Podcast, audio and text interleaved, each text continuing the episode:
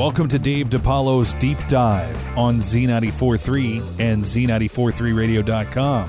Today we're profiling Marvin Gaye.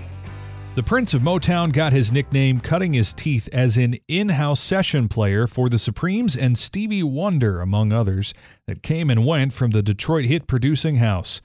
When he found his own sound as a solo artist, his major hits, such as Ain't That Peculiar, How Sweet It Is to Be Loved by You, I Heard It Through the Grapevine, and Sexual Healing, among others, made an indelible impression on pop music's ability to make a soul sound a hit record.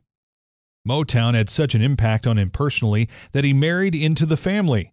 His wife, Anna, happened to be the eldest sister to Motown founder Berry Gordy.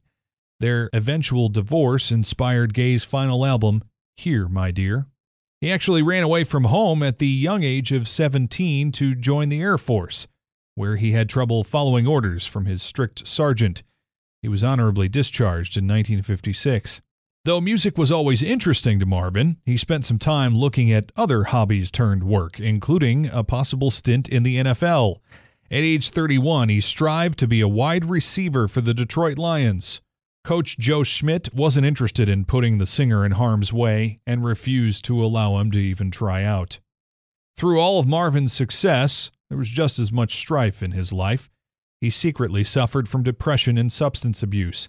In 1969, he attempted to shoot himself with a handgun, but was stopped by Berry Gordy. In 79, he ingested an entire ounce of cocaine, but managed to survive. Later in the 80s, he attempted to jump out of a moving car, but only sustained minor injuries. On April 1, 1984, Marvin's father fatally shot him at their house in LA following an argument between his parents in which he tried to intervene. Since his shocking passing, he's been honored multiple times for his contributions to music, including inductions in the R&B Hall of Fame, the Songwriters Hall of Fame, and the Rock and Roll Hall of Fame. And that's your deep dive for today.